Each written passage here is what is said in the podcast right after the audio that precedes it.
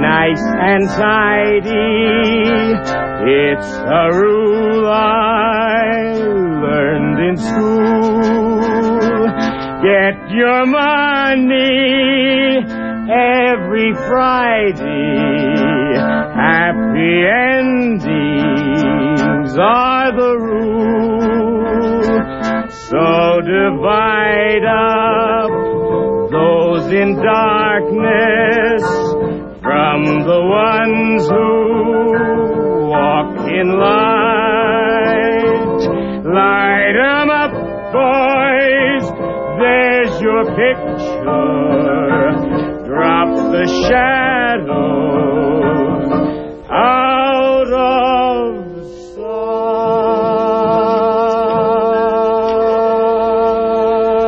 This is Jennifer Stone with Stone's Throw. Today is February the 17th, 2004, and we're in a fundraising period. I have a premium today, a new book by Doris Lessing. It's titled The Grandmothers. For those of you who want a copy of this book, let me give you the phone number once and then I'll do it the last five minutes. Please go ahead and call in, get the book, and subscribe to KPFA. If that's what you feel you need to do today, I've got only 10 copies. It's a $60 subscription and our phone number is 1-800 Hey KPFA. That's 439 5732. And I'll be sensible and try to repeat that later. I always forget to give the phone number. It's about like my level of response. I, I have just found a packet of letters that I forgot. I, I lost them and I forgot to answer them. And I thought, how can I expect people to call in the station and subscribe when I am so sloppy, so careless? Ah, those of us who submit to manic depressive swings, yes. Sometimes I answer the mail with heaps of articles and I gush forth and then, then I turn around and lose stuff. I really wish I were more consistent, but if I were, I suppose, uh, I'd have some, you know, life insurance. This book I'm giving you is vintage Doris Lessing and it is a gift. She's, uh, the real thing, you know. She's a literary luxury. She digs deep and looks beyond the ordinary. This is not a book about uh, grandmother's generic. This is about all those human secrets that we recognize but have so much difficulty understanding. Um, yes, there are four short novels here, and I'll read you some bits from them. Uh, they they're all over the map. Uh, they're they're the sort of thing that you know I need to take off for a weekend and and study. Uh, it's hard these days, you know, when most of us are uh, worn out with all the journalism. It's hard to take a a real book and let it soak and think about it. But Doris Lessing uh, is uh, authentic. She was born 1919, one of our great English writers. She wrote The Golden Notebook back, oh, years and years and years and years ago. I would say it was my introduction to feminism along with uh, um, Simone de Beauvoir's The Second Sex. But Doris Lessing's Golden Notebook was a writer's book. Um, the concept behind it was that we have all these separate notebooks, the black notebook and the blue notebook, the personal, the political, all that kind of thing, and we separate them. Women do. I did, any, at any rate, and we compartmentalized our lives. By the end of the Golden Notebook, she has synthesized all these aspects of her life, you know, the political, the personal.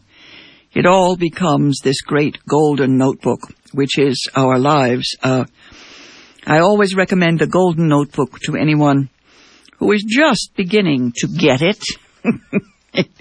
it's just one of those uh, books that I, I don't know how it would play to the young women of today, but in the 1970s it certainly changed my life. Uh, and I'll read you some bits from the grandmothers in a minute, but I just can't resist taking just a minute or two to share my wild enthusiasm for these mass marriages going on in San Francisco.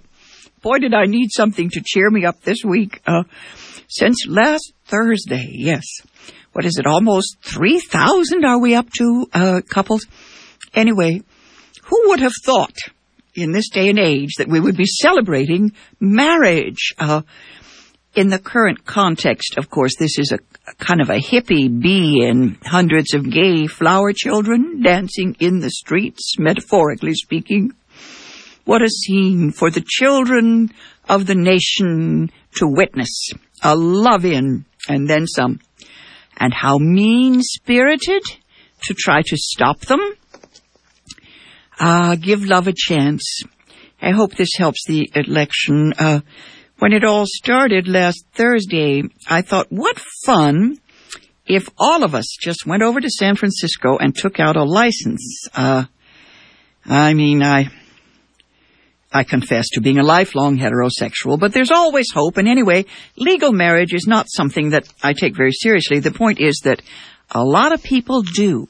They think it's a big deal.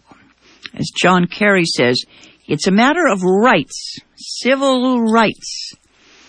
Uh, taking the sacraments, well, I think that's up to the various churches, the various religions. They can make their choices, but our relationship to the state, that's another matter.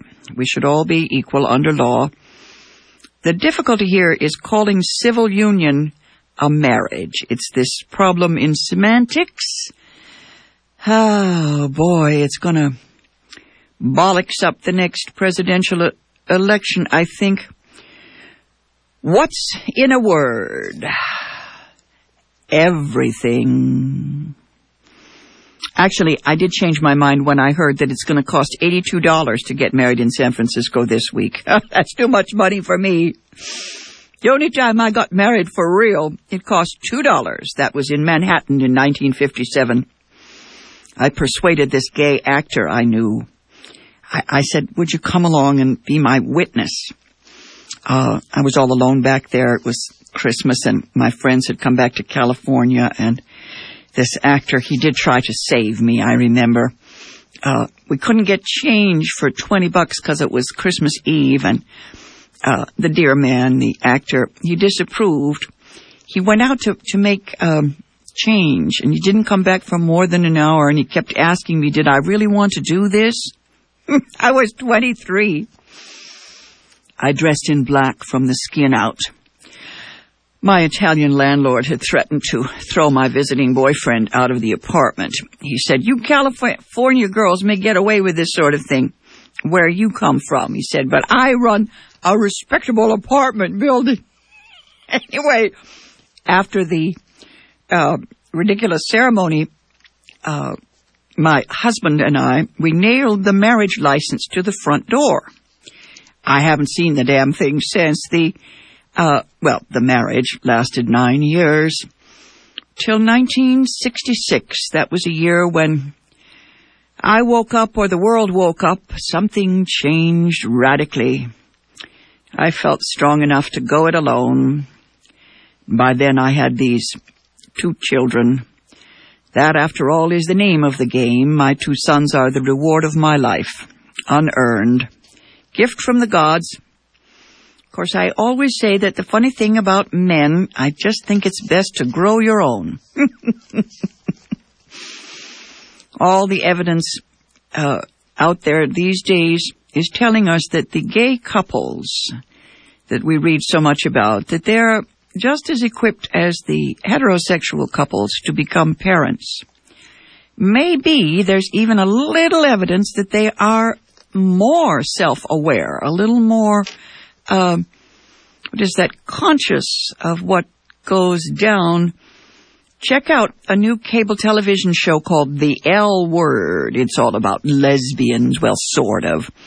Plenty of heterosexual confusions, but Ossie Davis has this great role as the father of two daughters, uh, Pam Grier plays the alienated one. Wow, Pam Grier, she's terrific. The other daughter is a light-skinned woman. She's a lesbian having a child, a baby, together with a uh, white woman. Over dinner, this couple, they tell Ossie Davis, the dad, the uh, uh, he's going to be the grandfather, that the sperm donor is an African American. I have to admit, I felt a little sympathy for the Ossie Davis character. Um, he can play mean if you've seen him in some of Spike Lee's pictures. Anyway, he says, how does an African American donor make the child his grandchild? You know, are all black people one, that sort of thing. Raises a lot of very hot issues. Oh, dear me, it's a long time coming, the day when all men will be fathers to all sons. I think that's a utopian dream, but, uh, you never can tell. One never know, do one? Anyway, I like the L word, this new series. Now that Sex in the City is ending, I need a fix. Uh, there is some high humor in the L word. it's, it's definitely cable, uh, you know, if you have children, of course, you must be discreet. Uh, but in the latest episode, there's a young man, a heterosexual man. He's in despair. He's just got married and then deserted a woman. Uh, he discovers her having sex with a uh, devastatingly beautiful lesbian, and she begs his forgiveness, says she wants to be his wife. They run off, get married. Then uh, he fails to consummate the marriage because of his uh, what grief. He speeds away from the motel.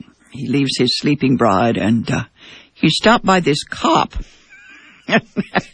this is a scene for the ages. Anyway, the cop is, uh, uh, you know, uh, interested. He hears the story, and then he kind of trips out. There's this terrific spacey monologue, and this cop he says all those things that so many people are afraid to say.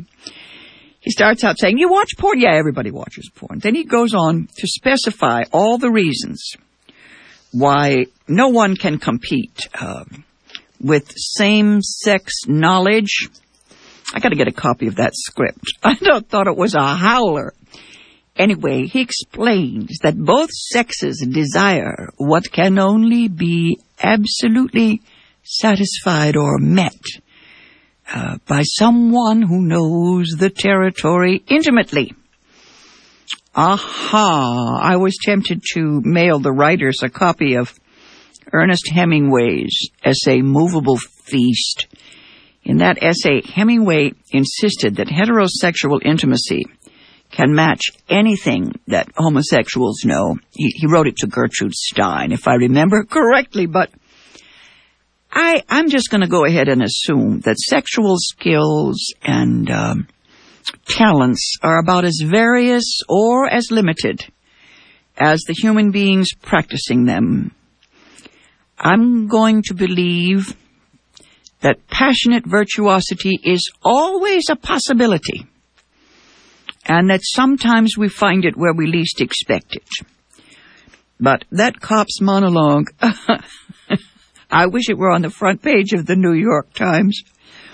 There isn't much sex in the new HBO movie, Iron Jawed Angels. That's the one about the American suffragists. Suffragists in the United States, please. That is the word. Suffragette is a diminutive. The American suffragists, they won the vote for women in 1920.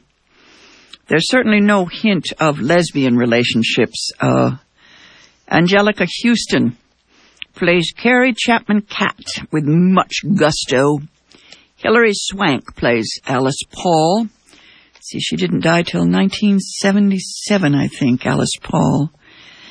Uh, she went to jail and suffered the brutal force feeding. They, they're pretty graphic with that stuff in the film. Uh, that was the punishment for these women who insisted on demonstrating for their rights, even during time of war. Now that's the part that's so contemporary. Uh, it's important that they illustrate that. Uh, you know that even when World War One was on, the women stood out in front of uh, the gates of the White House demanding that they be given their democratic rights, their constitutional rights. Uh, my favorite character is Inez Milholland. She's a very romantic historical figure.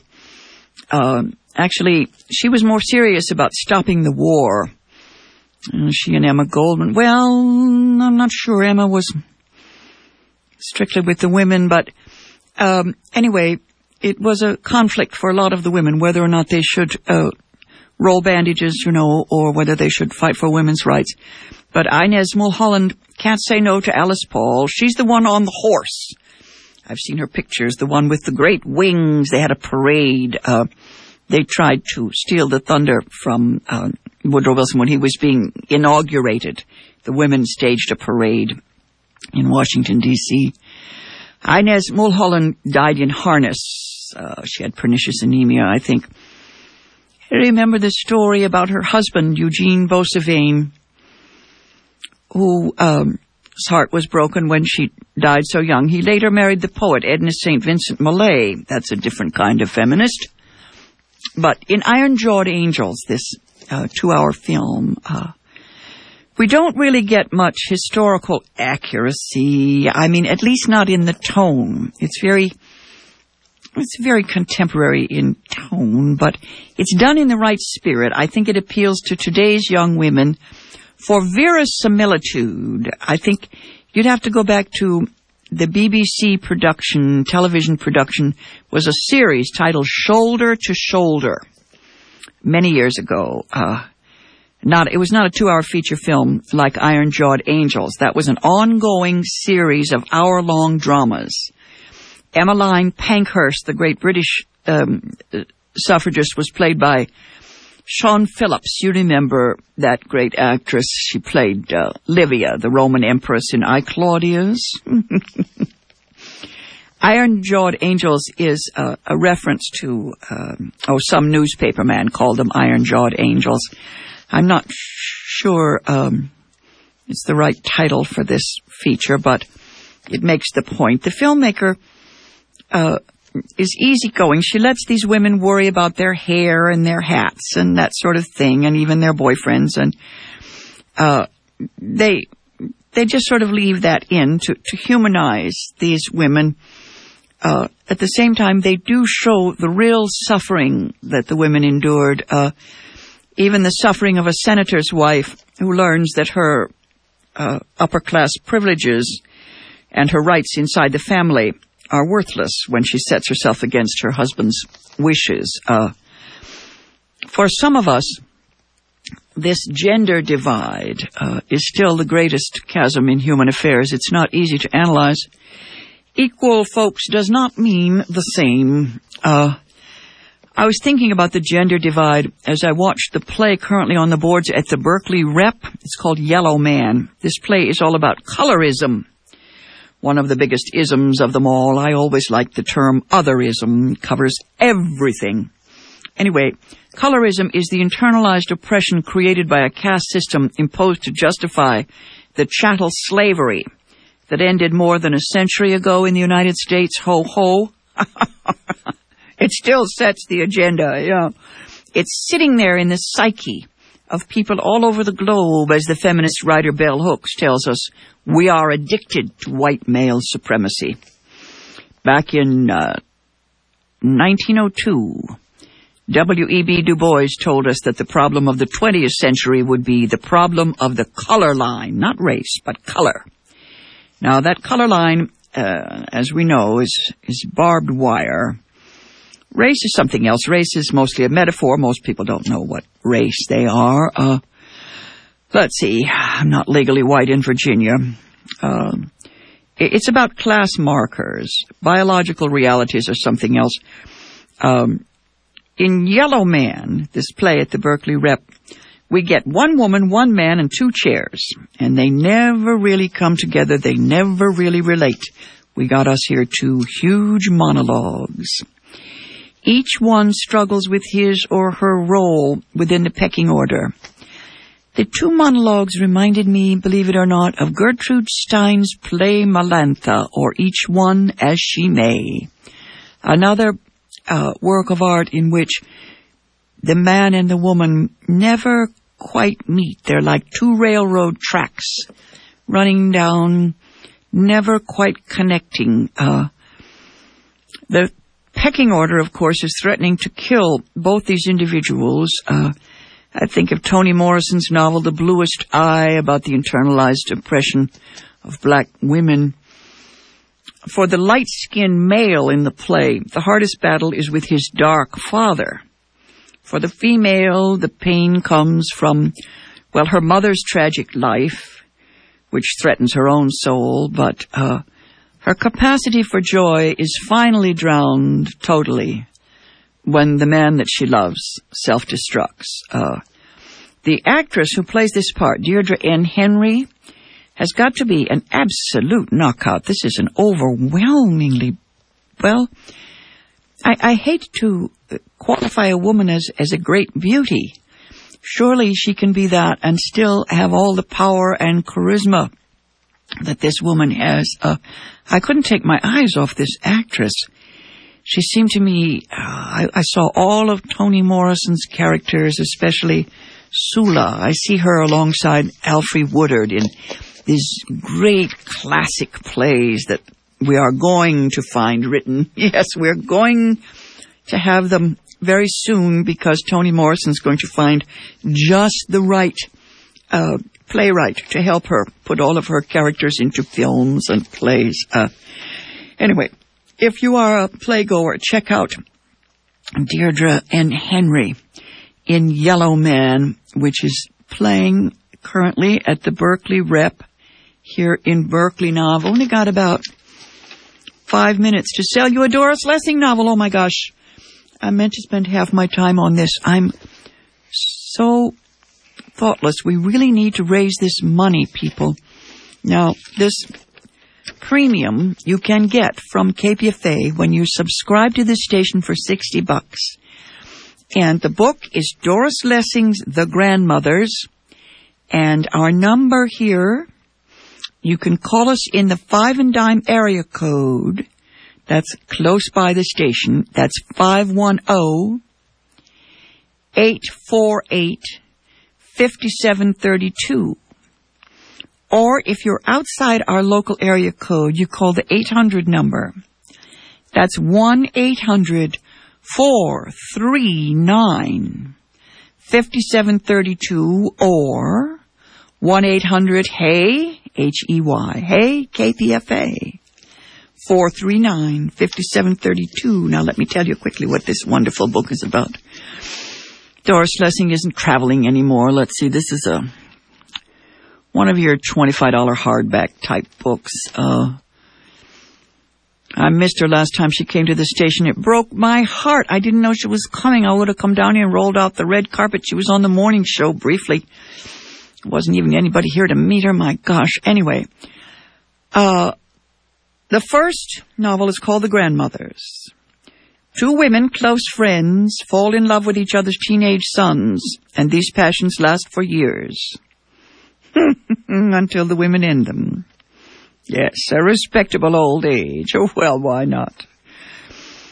Uh, and of course we're mostly in, um, in Africa, in Rhodesia, uh, well, it was then Rhodesia, all the places where Doris Lessing grew up. Uh, second novel is Victoria and the Staveneys. A poor black girl has a baby with the son of a liberal middle class family and finds that her little girl is slowly being absorbed into the world of white privilege, becoming estranged from her. Third novel is The Reason for It certain to appeal uh, to fans of memoirs of a survivor. This one describes the birth, flourishing, and decline of a culture long, long ago, but with many modern echoes. And the last one, which I found probably the most intriguing, is called A Love Child. A soldier in World War II, during the dangerous voyage to India around the Cape, falls in love on shore leave and remains convinced that a love child resulted from the wartime romance. K. The Times of London says Doris Lessing has an extraordinary feeling for the peculiar vulnerabilities of the young and the elderly. Her portraits of human relationships are quite staggering beauty. Evening Standard in London says thank goodness for Doris Lessing while the rest of us flounder about noisily in the muddy waters of life. She never fails to expose with startling clarity the essential folly of our dreams and good intentions. I was thinking, what was it? Doris Lessing, somewhere she said, yes, cynicism comes when you're tired of being ashamed. So many things she has said um, have bothered me over the years. I think because she's the kind of writer that I trust, trust in the sense that I, I always think she's telling me a truth. She's completely honest. Sometimes she says things that I don't like. I don't want to hear them or know them. And they're the sort of contradictions, you know, that spoil my rosy view of life. And at the same time, I, I need her to take me by the hand and say, okay, um, you must let go of this or that illusion. That was BS, my dear. Uh, she knows that human beings are simply illusion factories, you know. At the same time, there's plenty of good stuff. I, I don't know why people always want to be confirmed in their Pollyanna vision of the world. Uh, I think that this or that truth does help set us free. Uh, it's just that most of us wish to be comforted and confirmed in our prejudices. And when someone comes along to tell us that perhaps, perhaps there's something we have overlooked, you know, and perhaps things are not as they seem, uh, and it's time for us to grow up.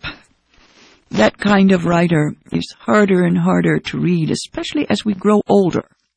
I would have thought it would get easier, but I'm so anxious to hang on to the last illusions that I have about, oh, men and women, uh, and about, uh, let's call it romance. Um, most of us in the literary, the literary world are closet romantics. We we don't want to confess to it because that's, of course, the worst literary sin. But uh, you just scratch an English major and you're bound to find, uh, if not a closet romantic, at least someone who wants things to turn out right. You know, that's why we write literature because life is so unsatisfactory. And we do want a happy ending, even if everybody dies, you know the truth is that Doris Lessing doesn't allow us to do that. Uh, she takes you to the hospital and uh, you smell all the smells. I want you to subscribe to Cape KPFA today. I see one light lit. Oh dear. Now I have to yell at you. Uh, I'm no good at this, never have been. Please, folks, if you are interested in Doris Lessing and if you are a uh, a person well, if, if your friends, let's put it that way, if your friends are literary types, this would make a beautiful gift. It's a $25 book and you get it for a $60 subscription to KPFA. You have to call us at 1-800-439-5732. Uh, that's 1-800-HEY KPFA spelled H-E-Y KPFA or the local phone number in the 5 and dime area code is 848 5732. Okay, two lines. By golly, there's a third line. Thank you, thank you, thank you, thank you. I'm going to go home and answer my mail, and if you are someone who has written to me and I have neglected to answer your letter, forgive me. Um, write again or leave a message on uh, extension 630 and I will get back to you if I have forgotten. Once again, our number is 1-800-439-5732 or 1-800-HEY KPFA. That's a $60 subscription and you get a $25 book. Doris Lessing, one of the great, great mothers of modern literature. This has been Jennifer Stone. I'll be back on the air again next Tuesday at 3.30.